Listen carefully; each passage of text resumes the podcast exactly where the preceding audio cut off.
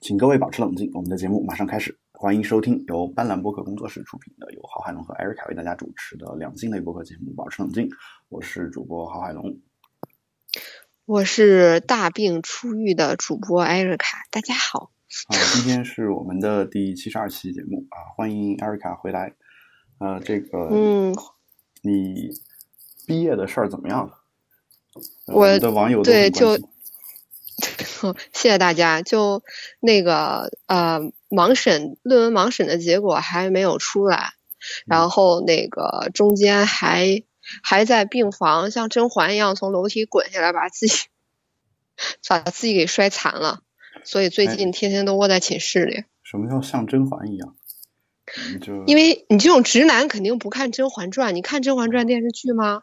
我看过一些，没有全看啊，所以我们不太记得有从楼梯上滚下来这个。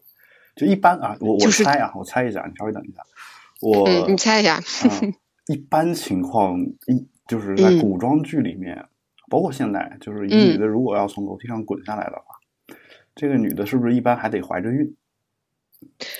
哦，一般情况下还是这样的，但嗯是就是，嗯哎，你很有那个宫斗剧的那个思想套路嘛。但是甄嬛的这次摔是还真不是怀孕，不过你的思路是对的。就是反正嗯对呃就是呃，其实哎，有个特别凄美的故事，你让我讲完啊，吧。你讲你讲，对对，是这样的 嗯，甄嬛是最后呃被那个雍正发现，然后他跟果郡王有私情，雍正就让他拿着毒酒去把果郡王毒死，在嗯果郡王的那个功底里面，可以这么理解。然后呢，但是果郡王呢，呃，甄嬛本来想毒死自己的，但是果郡王在他换开窗户的时候就把那个酒给换了，所以最后死的是果郡王。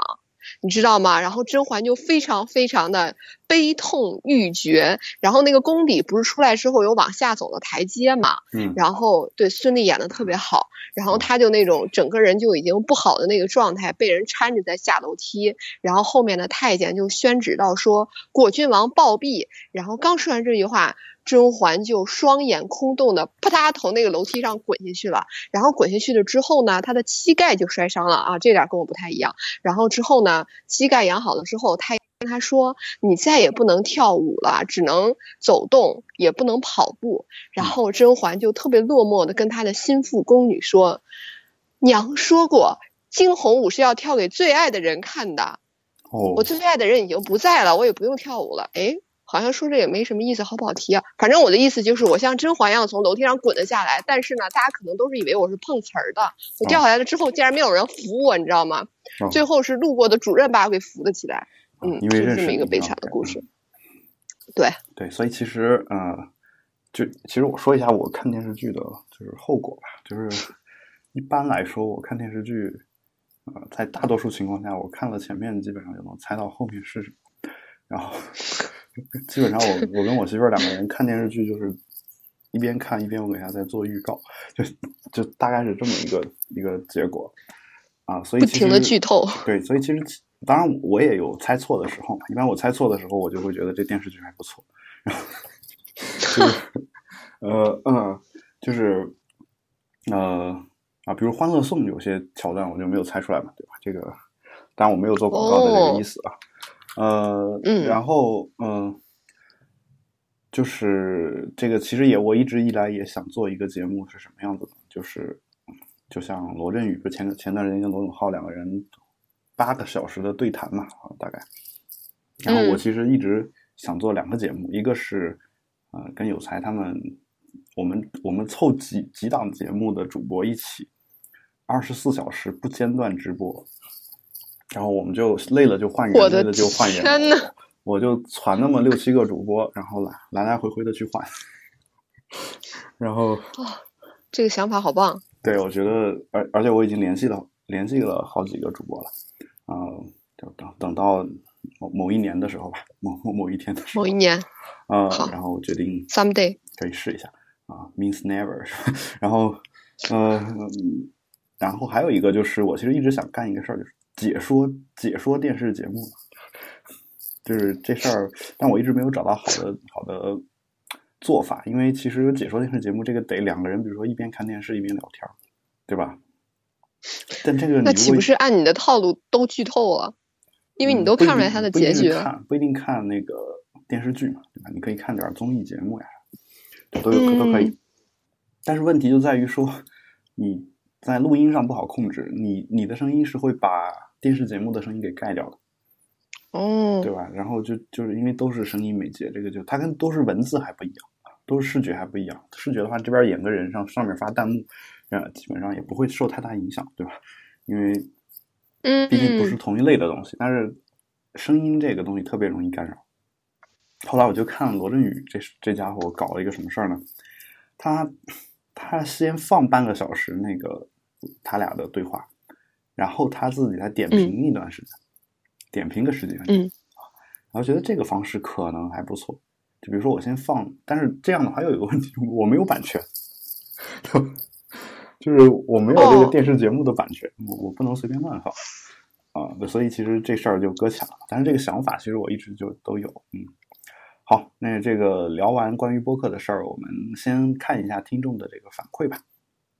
嗯哦，听众竟然还有反馈，好激动，好激动。对，首先就是有一位姑娘，她她在我们的网易云音乐上是这么聊留言的，她说不是姑娘，我们竟然有了一个女性听众给我们留言是吗？嗯，是的，啊，其实也有激动，你接着说，很多个好像哦，我就至少看头像啊，不止她一个。哦，好棒，好棒，好棒。然后这个姑娘是这么说的啊，她应该是针对我们第六十九期，只要是直男就希望。被女生喜欢这一集，大家从那个标题也知道大概我们那期谈了个什么。他大概这么回复的，他说：“不是偏远地区的我，也是大学才谈的恋爱，很很少见啊这种情况。”他说：“呃，深刻理解海龙哥的那种别人男朋友换了一个又一个，而我始终孤零零的一个的感觉，只是因为对感情太谨慎，而且我天生喜欢老实人，不喜欢太会说话的男孩子。”感觉都是套路，怕，嗯，然后放了两个表情，就是那个笑笑哭了那个表情，嗯，呃，哎，我算不算会说话的男孩子？算，好，OK 啊，那感谢这位姑娘听我们的节目，OK，对，就感谢，呃，不太喜欢老实，呃，天生喜欢老实人，不太喜欢，呃，太会说话的男孩子啊，就。其实，哎，我我我怎么说呢？就是这个世界人各有所好，就是你选择了某一种人，你就得忍受他的缺点，因为你喜欢他的优点，对吧？呃，就是很多时候说老实人，就是所谓的老实人啊，就我们就刻板印象的说一下，所谓的老实人不解风情，对吧？有这样说法。我想到了上一个相亲对象，就不解风情，然后甚至就是俩人同居一年还没有发生性关系，这种事儿也有。啊，老太老实了嘛，就但是后来发现是同性恋的也有 啊，但是我不是要抹黑同性恋，就是呃，有一些人就确实是那个样子，对吧？然后嗯嗯，然后还有就是令人堪忧，嗯呃，他这里面讲到的说很理解海龙哥的那种别人男朋友换了一个又一个，其实我那天说的是别人女朋友换了一个又一个啊，就他 他他把自己给带入进去了，希望希望大家不要误会啊，然后嗯。他说到这个呢，其实我是觉得感同身受的，因为我看他这个照片啊，当然是他头像啊，我不确定是他自己的还是他随便找的一张照片啊，因为我其实对新新一代的小明星们也不太熟悉啊，所以但至少长他这张照片长得是非常漂亮的一个小姑娘啊，然后觉得像她这样的，嗯，其实还应该是应该属于说不太不太愁能找到男朋友的那样的。姑娘，对吧？嗯，我懂。对，像我这样的，呃，因为没什么颜值，像你这样的，只有深邃的，你有才华。就是，然后这个思想呢，你你如果不不进行长期的这种交流的话，还很难看出来。就是你你想让没有，我第一眼就看出了你是一个特别具有深邃思想的人，海龙哥。啊，那因为因为咱我这个马屁拍的好吗？好，谢谢，我也这么觉得。然后。因为主要是主要是因为咱俩中间还有人介绍，对吧？这个这个是，而且介绍的目的不是相亲啊。如果说中间那人说给你介绍个相亲对象，你马上就开始有那个设防的那个，就要考察一下这个人的那种想法，对吧？但他说的是，哎，真的，对吧？哎，你说的这个，哎，对呀，就是，哎，这个我原来都没有想过哎。但是我忽然觉得你说的好有道理，海龙哥，就是好像介绍的目的不一样。对呀、为什么会有那种设防的感觉呢？但是确实会有。对，但他如果说就是介绍一朋友跟你认识，然后想跟你做个节目，嗯，咱俩一见面，你你就什么都不会想，然后你就你就想，就我我记得咱俩第一天见面聊聊的尺度就挺大的，就是 嗯，对吧？我还下夜班。对，然后然后就是说，但你很难想象你跟一相亲对象一上来就跟我那么聊，对我之前的相亲对象说，嗯，你这么聊的时候，我会觉得你在暗示我要跟我上床。我说啊、因为目的不一样就是我，对吧？对，嗯，啊、然后呃，就所以就就有有有这样的一个情况，就我我其实长得又不好看，然后我的颜值巅峰是初中的时候啊，那会儿如果我朝着 TFBOYS 的那个方向发展发展，然后一直通过各种手段来维持一个颜值的话，说不定还可以，但是 但是后来就脸越长越大，这事儿跟跟脑袋大可能有点关系啊。然后就大家如果看过陈建斌的话，就是我五官这个先不不单论啊，就光说脸，就跟他年轻时候和变老的那个过程是有点像，甚至有人讽刺我像高晓松，这个 哎呦我的天，太恶毒了。对，当然当然是这样的，就是我媳妇儿刚好喜欢我这一款，这个是另另一码事儿。但、呃、但其实我确实没有高晓松脸那么大啊，这个 对，小多了，我可以作证。必须澄清一下啊。对，然后呃就会有有这种情况，然后那我这个时候怎么办呢？呃，你你就光剩光剩下一张嘴了嘛？哎，嗯情商高的人像你这一款，可以用嘴统治全世界，这是我最近的感悟。啊，是吗？你你最近看了什么？听了什么？见见过了谁我？最，我是不是笑的太大声？哎呦，这句话太有意思了。我最近，呃，对，最近脚伤了之后，经历一些事情，然后就开始重新的审视自我。因为我现在发现我活的就像一个巨婴一样，虽然是个高学历，但是这样会衬托的你更可怕。你都已经二十八岁了，然后你还是个巨婴，完没有完全没有独立生活的能力。然后第二个是看了《奇葩说》，然后我那个有一个 gay 蜜，嗯，一会儿再聊这个人，然后极力给我推荐的，然后就我原来其实很讨厌高晓松，就就因为他离离婚就。哎呀，我好像也没有资格评论一个人，但是就看那节目，觉得他还挺有意思的。嗯然后觉得节目里有一些东西还挺好玩的。然后呢，前一段看了一个《月亮与六便士》这个小说，啊 显得我自己之前我的思想是多么的匮乏呀！相比于海龙哥的思想推动来说，我我承认啊，这书我也没看过，虽然我一直听说过，就是大家对我也是一直听说过一般都都稍微会晚晚点儿再看。对 对，你你接着说。对，然后就看了之后就又是那种心灵受到震荡的感觉。嗯可能我最近的阅读素养实在是太差了，我这几年，啊，然后随便看一个小说就觉得，嗯，所以就是对习惯对。对人生观发生了一些嗯改不过你。说到那个《奇葩说》啊，高晓松啊啥的，就其实呃，《奇葩说》这节目我不不评价啊，就其实我媳妇儿也挺嗯爱看啊，因为她本身可能还比较喜欢高晓松。然后呃呃，其实我我想说的是，嗯，关于离婚这个事儿啊，就是其实你你可能还对离婚这两个字儿有一些偏见，我我的感觉是，就是我总是号称自己没有偏见，对，就是你你觉得他离婚就是，就你你说你之前不喜欢他嘛，我吧？但但是你对我之前是我是不是没有表示清楚？就是就是我可能对这个人的呃，仅是从八卦消息上啊对他形成的固有印象，是因为可能我可能我记得不清楚，有偏差啊，听众朋友们，就是海龙哥他好像是因为另结新欢认识了一个特别小的姑娘，所以才离婚又结婚的。第一次还是第二次？哦天呐，我都不知道他有几次，就是哦大概有这么一个桥段在我心里，所以我很不爽这个人。哦，就不是因为他离婚了，而是因为他不，也不能说他不忠吧。我现在发现，就是你永远不可以去随便的评论另外一个人，拿站在你自己所谓的道德制高点上说这个人是对还是错，因为你不能保证你以后会不会做出来相同的事情。我觉得这是，但是之前，嗯，这是你的第一层境界，我觉得你已经实现了，就是说你因为因为他做的事情你也有可能做啊。就比如说你看足球，你你不踢球，对吧？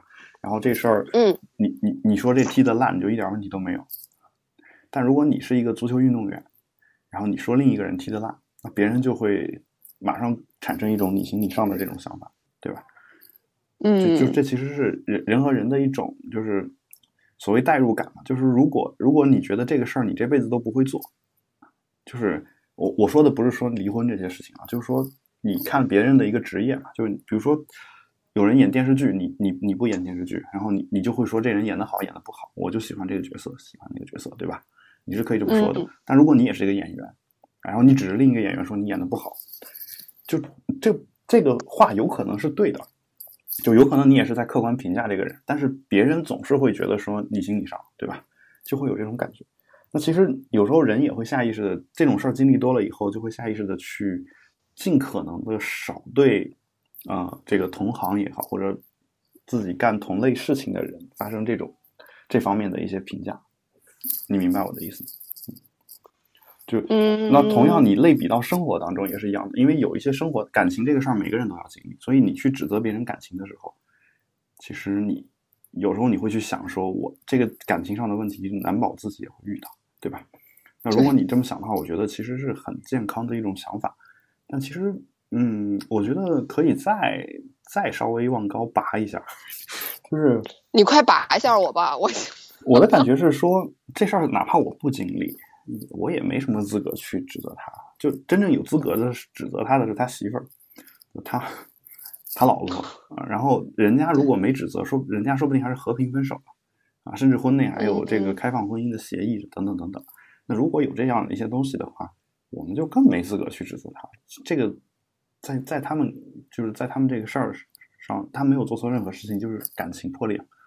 感情破裂这事儿太容易了吧？就你你你跟你小时候的好朋友关系都特别好，就我我我不说感不说爱情嘛，就说友情，就说起各种甚至亲情啊，你跟你们家亲戚关系都很好嘛，赶明儿他跟你借二十万不还，你马上就破裂，然后对就对吧？基本上是就这种感觉，所以啊，所以就说我觉得呃离婚这事儿啊，包括包括现在不是陈羽凡买百合闹的这个事儿。啊，离嗯，婚啊，对，离婚，我觉得都挺好的。甚至我甚至网网网上说说，其实我们讨厌的不是他离婚，而是说他们俩早就离婚了，还在公开场合一个老婆一个啊老公对称对呼，我也不喜欢这一点欺骗欺骗了大家的感情，嗯有什么呢？就你你跟你男朋友在，你我就说一个很简单的事儿啊，你跟你男朋友在结婚之前，难道不会老婆老公的这样称呼吗？你们俩真的结婚了吗？嗯嗯，这有无数人都是这么你说的对，对吧？那他们离了，人家、嗯人家愿意这么称呼，碍着你什么了？就是就这么个事儿就能伤害到你的感情，你为他们俩称呼一句老婆老公，给他们掏了多少钱？我我说靠这个吸金，那如果如果你愿意靠这个给他钱的话，那我觉得你其实也是维持自己的一种幻想。就并说白了，别人叫另一个人怎么就一个愿打一个愿挨的事儿啊，就是一男一女两个人走在一块儿，他俩不管什么关系，一个叫一个老公，一个叫一个老婆。这这个事儿，只要他们俩愿意啊，我觉得他不碍着任何人什么事儿啊，除非他俩本身自己各有家室啊，那那再另外一回事，那是另外一回事儿。但是那也不碍着我们什么事儿啊，对吧？除非你是家室之一。那那所有的事情，就这种很模糊的道德上的事情，你觉得都应该事不关己，高高挂起吗？我我觉得是，嗯，人家那么干啊，你你可以说说这个事儿不好，这个事儿不对啊，但是你你你说让他给你解释清楚，人家没有这个义务，就你有你的判断，这没问题。但是每个人有自己的活法，嗯人家没犯法，叫一声老公犯法吗？我觉得没有，而且而且他不会不是因为他叫了一，比如白百合叫了陈羽凡一声老公，他就诈骗了你二十万啊，没有这种情况吗？不不是因为这个事儿你你你受到了任何损失，然后你说你感情受到了伤害，那我觉得我我没法跟苍井空上床，我感情受到伤害，这这不你感情受到伤害这玩意儿就太太太难太难定义了。啊！我我是是真的是真的是这样的，就好比说你，我我再举个例子啊，比如说你跟你男朋友分手了啊，然后你你你你说你男朋友说你对他造成了感情伤害，这个是大家都能理解的。啊，就不管是谁对谁错吧，就是说反正分手这事儿两个人都不爽，对吧？说感情受到伤害，然后你跟你男朋友分手了，你也很难过，对吧？你你难过了之后，你比如你找到我，跟我哭了一个下午，然然后我我这一下午没干别的就陪着你，假设啊，那我这一下午时间不也白白浪费了？对，我说我感情受到了伤害，付费，我我不说付费的陪伴需要付费，就是那那我是不是也能说我感情受到伤害？就是你要非要说这种远距离的间接的这种伤害的话，那是无穷无尽的，啊，对吧？就比如说你你你你你天生喜欢高晓松，结果他离婚了。假设假设你有一人天生喜欢高晓松，结果他离婚了。离婚了之后，他觉得高晓松这个是人不爽，不爽的时候他心情不好，心情不好呢，我刚好是他朋友，然后跟他往那儿一坐，然后他心情不好，冲冲我撒气。那我是不是也能说我的感情受到伤害？就我我我我其实不太理我我的我的核心点在于什么呢？在于说，呃，我们总是对明星的婚姻有一种不切实际的寄托。就这个寄托，我认为是在别的国家是没有的啊，至少在欧美国家是不太有的。你看 Taylor Swift 换了多少个男朋友？你你你，莱昂纳多·迪卡普里奥换了多少个女朋友？而且很多应该都是说我上一个还没结束，下一个就已经开始了，对吧？也没有人任何人说他任何事情啊，顶多就是拿他取笑一番，说为什么拿不了奥斯卡，是因为你你把别人的女神都上了，你拿不了影帝，但是你上了很多影后，但是对对，就。对吧？就啊，可是真的要是这样说的话，嗯，呃，就是我在想，嗯，如果呃别人的婚姻呃是，比如说有一个男生出轨了，嗯，然后但是呃这个女生，这个女生没有想要跟他离婚，还想维持现状的过下去。那咱们也不应该在那道德的制高点去指责这个男生，或者去指责这个女生，或者更不应该跟义愤填膺的告诉女生说：“啊，你应该跟他离婚。”你可以这个人是个渣男，你可以告诉咱们那个女生可以不听你，你可以指责这个男的都没有问题。但是如果你指责的在法律界限之内的话，那我觉得没问题啊。就作为公众人物，你后面下面有一个人评论，就就好比你说一个人踢足球踢的臭，说国足踢的臭，这事儿没人没人说你有问题，对吧？对，因为我最近有嗯朋友孕期出轨，还不是婚期出轨，嗯，是男生在被人骂死嘛？对吧？就是基本上对，所以对，但是婚姻还在维持现状。就是我本来对婚姻爱情就不是很有自信的人，嗯，就是我可能一直在渴望爱，海龙哥，嗯。但是我又很抗拒这件事，就是我一直会不停的告诉自己这件事是假的，就没有完美的爱情，就没有真的爱情，没有真的婚姻，就是每一段感情，就你你对真的定义太太狭，就是太太苛刻，就我只能这么说，就是其实每一个每一个事情它都是有真的一面啊，至少说它有它有一个程度问题，或者说，呃，其实大家经历的才是真实的婚姻。就婚姻其实就包包括着出轨，包括着各种各样的感情背叛，包括欺骗啊。有时候欺骗是必须的，就维持一个正常婚姻，呃的润滑剂就是谎言。有时候就是这些都是呃很，这是很。诶，这是这是你的亲身经历得出来的结论吗？那我还没有到这个地步，但是但是说这个事儿是我我认同，就是呃这些就你选择了婚姻，就是就是。就有了出轨的可能性，对。如果你不结婚，那自然就不会出轨。嗯，你你这个可能性是你自己造的嘛？就所谓没有爱就没有伤害，就你看你是更渴望爱呢，还是更想避免伤害？然后，哦，太有道理了。就是你你你总是希望，就是你你会把一个事儿寄托在，就是家庭完整上面，就是这事儿，我觉得。啊，这是我我对你的一个大概的判断啊，就是，这是你追求的一个目标的一个偏差，在我看来啊，就是如果是我的话，我不会这么去干，我会觉得说我的目的是经历我想要的爱，而不是确保有一个完整的家庭。就是如果你的目目标能够再单纯一点的话，可能就是你你把你你想要的目标排个序，有一个轻重缓急，然后你心里面想一想啊。当然这事儿有时候很难用理性来判断，但我我如果用理性分析的话，其实就是这个样子，就是你看你想要的是什么，就好比说，呃，你是一个公司老板，你是希望员工来了，呃，就你是希望员工完成工作任务，还是希望员工每天八小时在单位待着？就是这是两个不同的目目标，就终极目标是两个不一样的东西。就你给我的感觉是说，你就希望这个人每天八小时在单位待着，然后至于他做出来什么东西，不做出来什么东西，其实你是不太去管这个事儿。就是因为你的你给我的感觉就是你的目的是说，家庭稳定大于一切。然后，如果是这样的话，你你可能会你可以你可能会找到一些比较，就是。跟你一样也喜欢家庭稳定的人，但他有可能在别的方面就不是最适合你的，就你渴望的那个完美的爱情可能就没有。但是你如果有了完美的爱情呢，这个人在这方面做得好，你总得让人家有点缺点。如果他一点缺点都没有，他为什么喜欢你一个人呢？啊，哎呀，那喜欢他的人也挺多的，对吧？那是是是这个样子，是这个道理，对吧？所以。呃，像我跟我妻子两个人各自都有很多缺点，包括我自己啊，就是，当然有时候也不一定是缺点，就是分工嘛。有时候，比如说像我，我我从来不做饭啊，然后他当然也也不做，我也不逼他做，这是我的，这是我的底线，就是反正我不做的事儿，我不逼别人去做。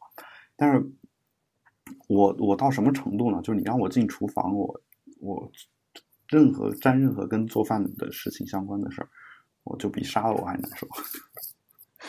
啊，基本上就就是这么一个地步啊，就是很多人不理解。对海龙哥的新认识，对我也不太理解。很多人不理解啊，就是，但是就我我不爱干这个事儿。我我那那点时间我留下来，我干点别的就很好。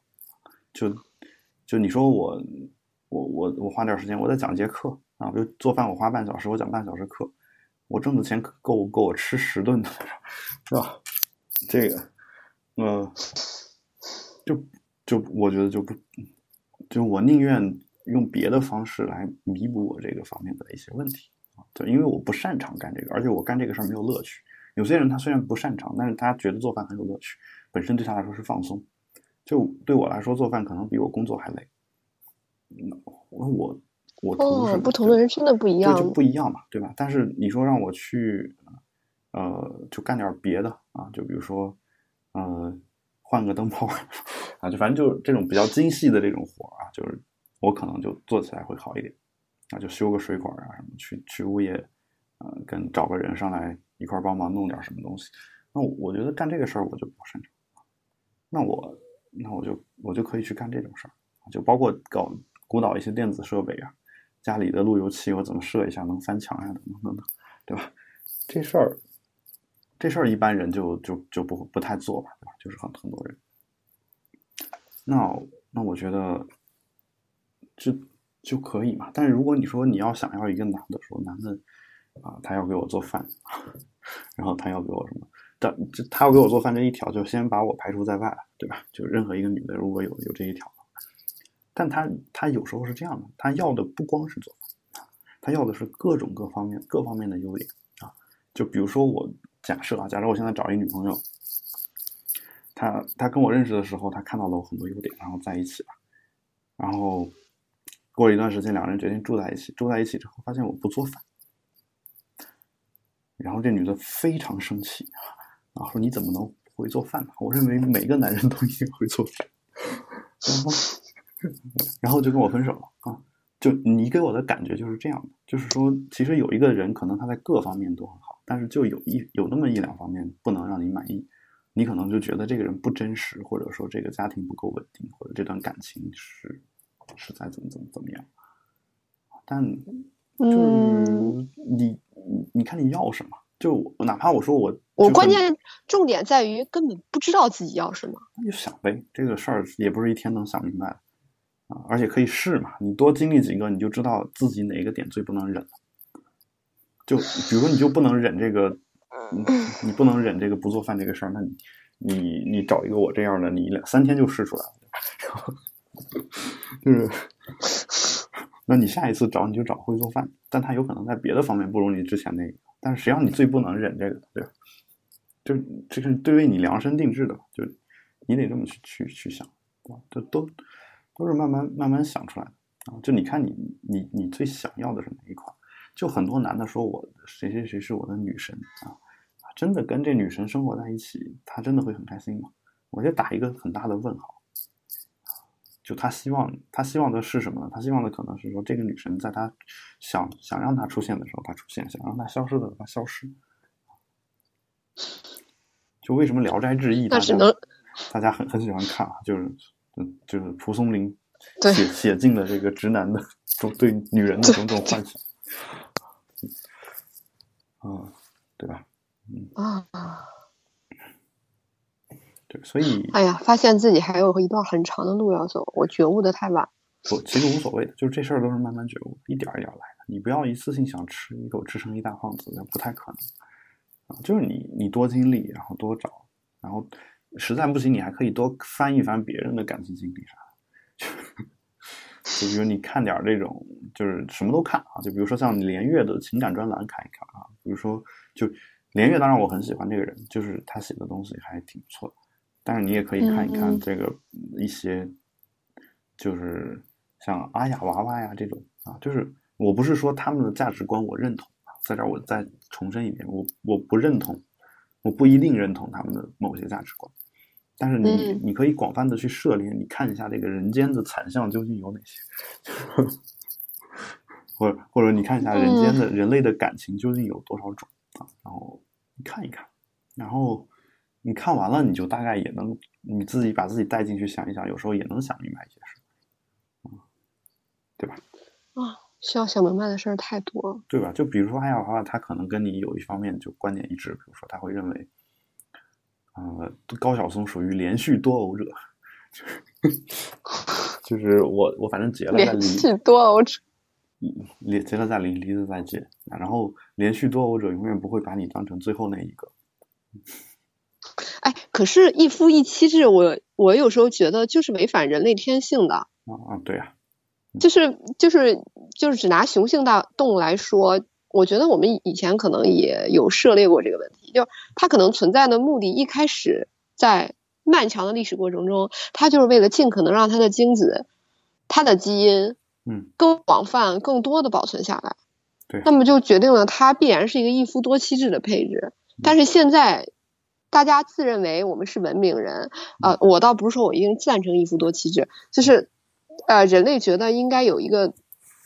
所谓的尺度来约束大家，嗯，所以制定了一个一夫一妻制，但是这个东西是不科学的，嗯，就是，但是它对于维护社会稳定来说是科学，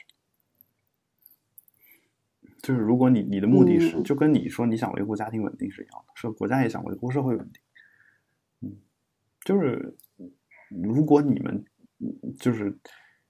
如果说啊，一个社会说一个哥们儿把自己的媳妇儿给睡了，这事儿都不叫事儿了。这个这个社会的男男性男性群体就更容易团结起来。嗯，他想造点这个，就是弄闹点事儿出来是比较容易的，你明白？但是如果说所有人都被困在家庭里面的话，就其实所谓的家庭就是老婆老公互相监督，就一夫一妻嘛。互相监督，这个监督不一定光是出轨的问题。嗯，比如说你你你有一点点这种反动的思想假设，那你老公是个胆小怕事儿的人，他就会劝你千万不要说出来，对吧？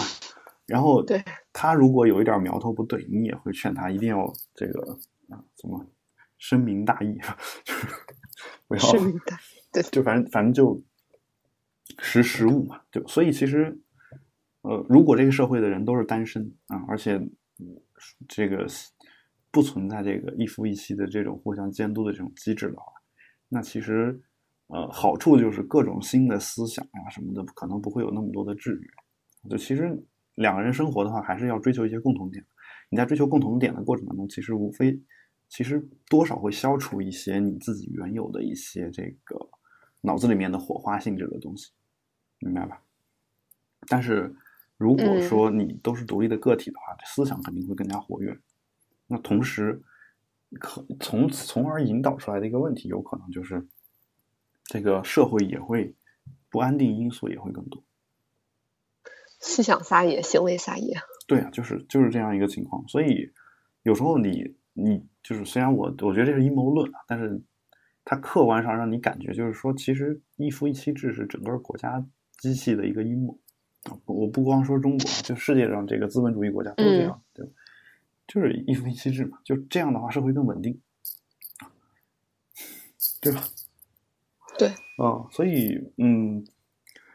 就会有有这样的一些情况嘛，就所以所以这个我我跟你说刚才那个所谓连续多偶者，然后说啊你永远不可能成为他的最后一个啊，就说因为他总总还是想要再找一个，对吧？啊，我再跟你离了，我再跟再跟下一个结啊，他这个话呢啊说的有点绝对，但是我说呢，我感觉呢其实还还是道出了一些这种人的本质吧，或者说很多男人的本质，但是因为他也他想在法律框架下面跟多个女子。啊，发生性关系嘛，对吧？那他只能离了再结，离了再结，对吧？但是就是，但反过来说呢，如果如果你真的是这么想的一个女的，你你遵循她的那一套方式去找你你想要的那种一夫一妻制那种稳定家庭的人，那我觉得没问题。但是，但是问题在于什么呢？有些女的人家根本就不想过那种生活。人家女那女的说：“反正我也不求我是他最后一个，我就想跟他好好过个两年，啊，然后我出来说我老子睡了高晓松，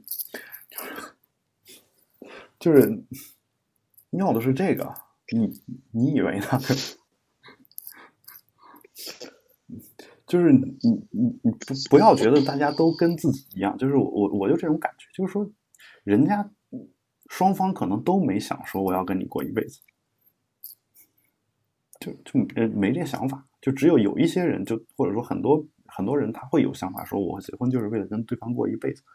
但是有一些人结婚，人家就没有这么个想法啊，或者说一开始有，但是过程当中变了，变了双方也知道啊，就算就算一开始有，他们内心深处也会想的说可能会变，对，至少有这样一个预判。那王菲和李亚鹏是怎么回事，对吧？嗯，也也没什么，对吧？那所以从这个角度讲，我觉得陈宇和这陈羽凡、白百合也也无所谓。嗯，对，所以好有道理。哎，所以就就是，其实我觉得，我前两天、昨天刚发了一个朋友圈，然后发了一个 Twitter，然后我说陈羽凡其实现在应该支个摊儿给艺人起名字或者改名字啊，这为什么？这肯定能挣钱。因为陈羽凡，我觉得这人改名字水平是一流的，就他自己原来叫陈涛，你看多多俗一名字啊，改成陈羽啊，然后他他老婆不是本来叫白雪吗？嗯，对，多俗一名字。他劝他老婆改成白百合，然后改完之后，你看他俩整个事业就一帆风顺。对对，其实白百合在叫白雪的时候，我就知道有这个。但是就就就根本就一点什么感觉都没有，而且你你确实你发现他改的这名字都还不错，就至少对对这个中国主流一线艺人来说，他这名字算不错，对吧？对对，我觉得就是说，陈羽凡他就改名字吧，就给给各大经纪公司艺人起艺名，就这个事儿，我觉得他能，当然他他现在肯定不缺钱啊，就我我我这不是开玩笑，我觉得他去干这个事儿，就中国有时候很迷信的，对吧？就是特别相信说这个名字改了会怎么怎么样啊？就他就去干这事。哎，对有些名字真的改完，就尤其是艺人，就是他那个名字好不好听，就啊，就真的有决定性的作用。原来叫什么？反正挺俗的一名，我忘了。反正我我试一，我找一找啊。汪涵，反正特别俗气一个名字。然后很很多这个名字都一样的，包括嗯，原名汪建刚。哦，对吧？就是你你你你没没办法，懂了。就想象，就是这名字就是就是这么来的。就包括郝海龙这名字，我有时候觉得有点俗。我幸亏我没有从事演艺行业，啊，就做了声优，做 做了声优。嗯，对，反正反正就就这种情况嘛，对吧？然后呃，就你就这这名字，我觉得很重要吧？好吧，那我们这个看完之后呢，我们再看一下啊，就其他这个网友呢都。都会都在祝愿你早日康复，回归节目啊！这个我们也表示谢谢大家对我的支持。哦，我忽然有了一种做艺人的感觉，好开心。挺好，呃，我们争取能在能在最近一段时间吧，就近近，哎呀，不敢不敢立这个 flag，然后，反正说我我们争取在艾瑞卡有空的时候呢，办一个这个见面会。啊，然后会把哦，那我要减肥，比特我应该去垫个鼻梁再。保持冷静的听众都拉过来，这样的话就是你能见到很多这种优质靠谱男青年啊。至于是不是你喜欢的类型，那就见了再说了啊。谢谢海龙哥为我操碎的心。对，这个我其实对我们的主播都挺操心的啊。像我们的有才打算要去啊，去早就想要出国嘛，现在也在积极的准备这个事儿，所以我在考虑是不是在他出国出国之前再再来。来，好呀，来做一个这个线下活动啊，这正在考虑之中。同意，嗯，对，然后，那就今天要不先聊到这儿吧？我们好久没见，就先先聊这么多。其实我们我本来还打算说聊一聊这个关于同性恋的事儿。呃，同性恋这个事儿呢是这样的，就是到现在学术界没有给我一个确定性的结论啊，导导致我我每次说的时候都心里没底，就是。哦，前段时间我刚看到。为什么需要学术界给你结论呢？嗯，啊，那那就那就没有结论吧。就反正我我们这个也算是一个娱乐节目，然后然后呃嗯，就是其实就是说我一直以来的想法就是，很多人会觉得说同性恋是天生的啊，包括我在节目之当中之前也说过。哦，你说这方面，对，但是最近有一些这个结论说。同性恋不是天生的，为什么呢？因为同卵双胞胎的其中一个是同性恋，一个是异性恋，这种情况特别常见。就是，呃，他俩基因应该是一模一样。对。但但为什么还会出现这种情况？呃，这个这个证据其实很有力，然后就我觉得确实有可能是真的，就是他同性恋很多是后天养成。但是我很少见，如果是后天养成的话，那我很少见同性恋变成异性恋的情况。倒见过很多异性恋变成同性恋的情况。就如果是后天的话，理论上讲来来回变都是有可能，对吧？当然这是我对啊，可能是我孤陋寡闻了。然后还有一个点就是，呃，如果非要说的话，就是其实细胞液里面也有遗传物质，啊。就是哎，那那人类那叫细胞液吗？我想是卵子那个，那是是是，对，每个细胞里面都有细胞液。但是你想，呃，不是说有你孩子有孩子会像母亲比较多，因为就接受了来自于卵细胞，卵细胞比精子大嘛。嗯，对，他接受的遗传物质就会比父亲多，比如说包括什么线粒体上的遗传基因什么的。对，就是。所以我觉得，嗯，有线粒体这个东西存在，那我觉得是，因为你有可能分，就同卵双胞胎分开的时候，那线粒体它不一定走到哪边去，对吧？就对。那那如果这个这个东西它它是这样的一些东西导致的话，那我觉得，嗯，对吧？我觉得还是。有可能的，有有有有可能是基因遗传的，就这是我我现在唯一就是从生物学的角度讲，唯一唯一还残存的一丝疑惑，就有可能是同卵双胞胎会出现两个不同的这种情况啊，所以呃，除此之外呢，我觉得他这个证据其实非常有力的，然后我暂时也没有办法提出什么特别。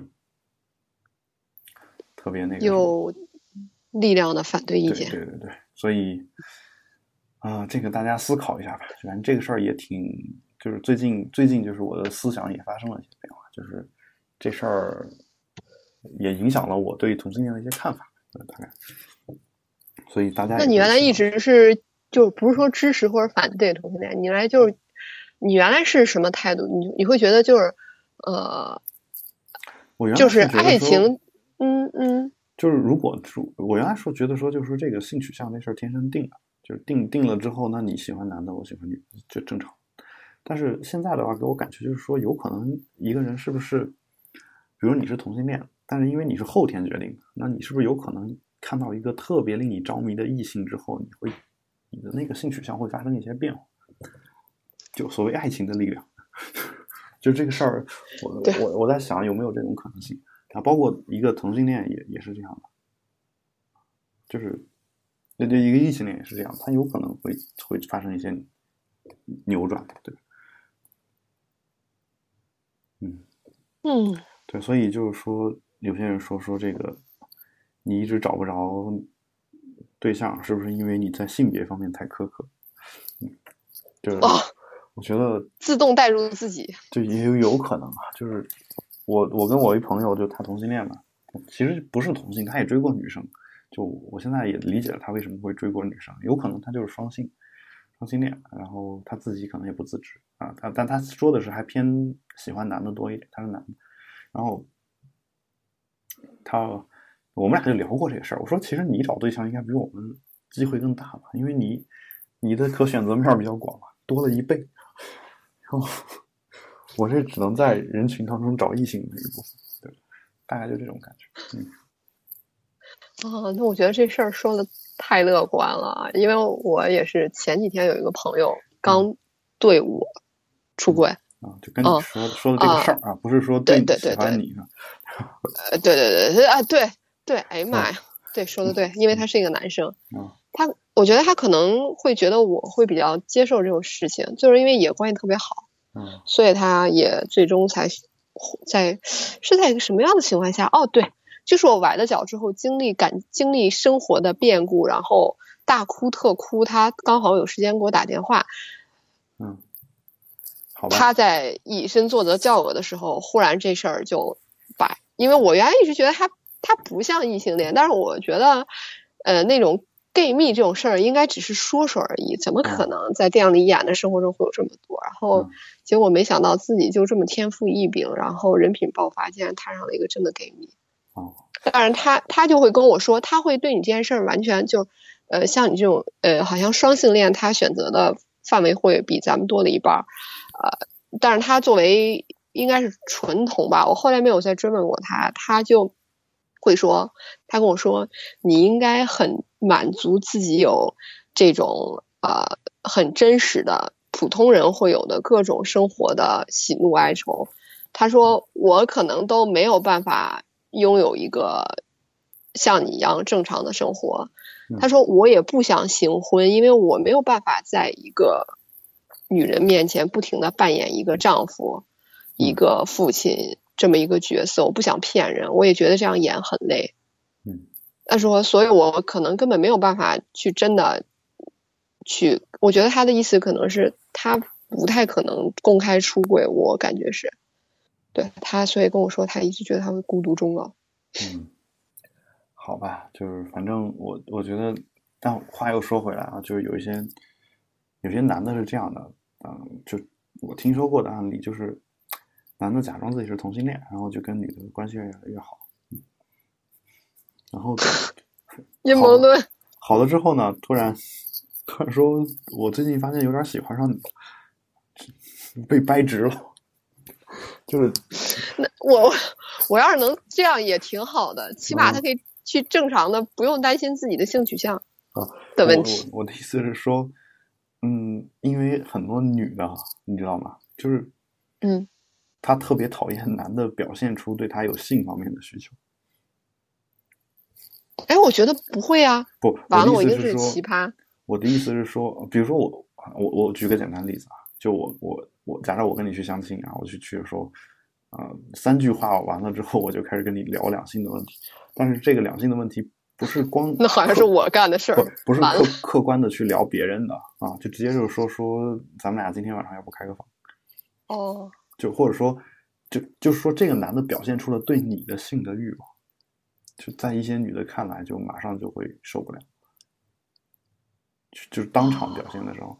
所以很多人就会假装成同性恋，反正我对你没有欲望。这个时候女的就不设防了，两个人就关系越来越好。啊，对，呃呃，对对啊，真的会不设防，嗯就不设防，两个人好了之后，他说：“啊那我现在其实还挺喜欢你啊。”甚至有些男的就同性恋，女的会把同性恋的朋友拉到家里一块儿睡觉，这都有可能，对吧？那你等睡在床上的时候说，我我我好像就是不是同性恋。潜伏在我内心深处的那个本能被你勾起来了，就是哎，不过话又说回来了，就是，你，你，海龙哥，你说到了男人对女人就是呃这个性的呃欲望是，一个男的跟一个女的真的不会有友谊吗？一个男的跟一个女的在一起，真的就是为了从他身上图点儿男女之间的事儿吗？就真的不会有友情吗？纯洁的友情？呃，我不清楚你对纯洁的定义是什么，也不清楚你对友情的定义是什么。你觉得两个人上过床之后，这个友情就不纯洁了？就是比如说他会热心的提起呃帮帮助你什么事儿，呃那个因为我昨天还拄着瘸腿儿去跟我的一个特别好的朋友喝酒了，我们俩就讨论这个问题无果，他就特别坚定的认为说，他说一个男人对一个女人好。呃，帮他忙，就是嗯因为他真就是想从他身上图点什么。我说，因为我从来没有过这样的意识，就是我跟一个人在一起啊做朋友，对呀、嗯就是你说其实是这样的，男的帮女的，这有时候在生物本能上讲，他确实图点什么，但是他可能不是这么想的，我只能这么说，啊，就是说，感觉呃等于没有解释，我没明白。就是说，呃，你你追根溯源，男人在这个社会上努力奋斗，最后的结果，就我们就说这个异性正就是通常情况下说的这个异性恋啊，就是，呃，他的目的其实就是为了获取更多的性资源。就你把人想成动物以后，对吧？就为什么两个雄狮子会决斗，对吧？两头公 牛为什么会决斗呢？对吧？他为什么？其实这类比到人类社会，就是两个男的在竞争，对吧？就是谁挣的钱更多，嗯谁挣对的怎么样，就这种感觉。那其实你如你如果追根溯源的话，男人对女人的那种本能的欲望，几乎可以解释一切事情。就是我，比如说我现在去帮你做一个事儿，然后这个事儿，哪怕不是我对你有所企图，然后也是也有这么几方面的从本能角度讲的目的。尽管我心里从来没这么想过，但是当你当一个男的看到一个女的的时候，他可能下意识的行为就带有基因本身的目的。你明白我的意思吗？就首先你是一个异性，这个基因本身有目的。然后呢，就帮助过你之后，就残残存了一丝跟你发生关系的可能性。就这个事儿不是我脑子里面想的，而是说他基因本能的冲动可能会有这方面的一个引导，对吧？然后呢，呃，其次呢，如果我愿意帮助你，那我的形象就会得到一个提升，然后嗯我会受到更多的女生的喜欢，对不对？嗯，对，对吧？就是说，所有的这些事情，你光看结果的话，好像都是基因驱动的。但其实，你从我内心深处一开始去帮助你的那个想法的话，我可能是纯洁的，就就所谓你说的纯洁的，对吧？就是说我我就是想帮助你而已，只是说客观上会造成那样一些后果。对，然后呃，然后就是你说的说啊。就是说的更现实一点啊，如果你认为两个人上床不纯洁的话，就是我仅说友谊啊，对吧？就如果你你的定义，或者说大部分人说的简单粗暴一点的定义，就是说两个人的友谊在上床以后就变得不纯洁的话，那其实你可以这么去理解这个事儿，就是在他上床之前，他还是纯洁。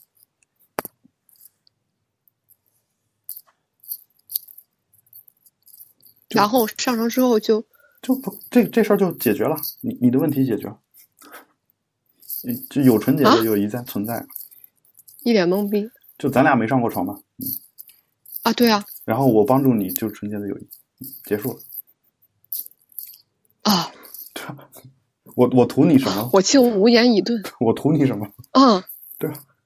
就我的我的想法很简单，别人心里怎么想的你不知道啊。他那事儿没做就纯洁了。对，别人心里想的对，真的不知道海龙哥。哎呀，对我最近可能是就遇到的事儿太多了。你看现实吧，我我就很很，我就觉得说，我都用事实说话，焦点访谈，对吧？我们把那个节目名字改了吧。就是用事实说话，我我我我不揣测别人心里怎么想的。这一男的和一女的两个人好了一辈子，然后连手都没牵过，然后那要是这个男的帮了你，还没有跟你上床呢？那很很正常嘛。这你没见过这种人吗？你见过吧？哦，我见过。见过不就完了？然后你说这不是纯洁的友谊，然后你你告诉我什么叫纯洁的友谊？这男的图了那女的什么？啊，这女的也图了那男的什么？这女的帮那个男的图了什么？就是在你的首首先在你的眼里，可能就是说上床这个事儿，可能跟所谓的纯洁与否可能是有关系。但其实上床本身也是纯洁的，这个我们先不论啊。但其实友谊还伴随着一些其他的东西，比如仰慕。就是我特别喜欢一个，比如说我一个女强人，对吧？这个人她在工作方面特别的厉害，然后我就特别喜欢她。我觉得我我要向她学习。那这个时候呢，她做什么我就会，她说让我帮助她做个事儿，我就会特别愿意帮她。那这个其实也是一种友谊，对吧？那其实你普通朋友之间也有这种互相仰慕的这种情况。然后你要说这个也算图点什么的话，那那我觉得你你你任何两个人的关系，你都能从里面挖出点图点什么。你就算从动机上挖不出来，你也能从结果上挖出来。你你明白我的意思吗？就是你跟你朋友交往，我就说一句一个很简单的问题：你你跟你朋友，你跟那个人交朋友，是不是因为你觉得这人还不错？对，这个你们难道没图点什么吗？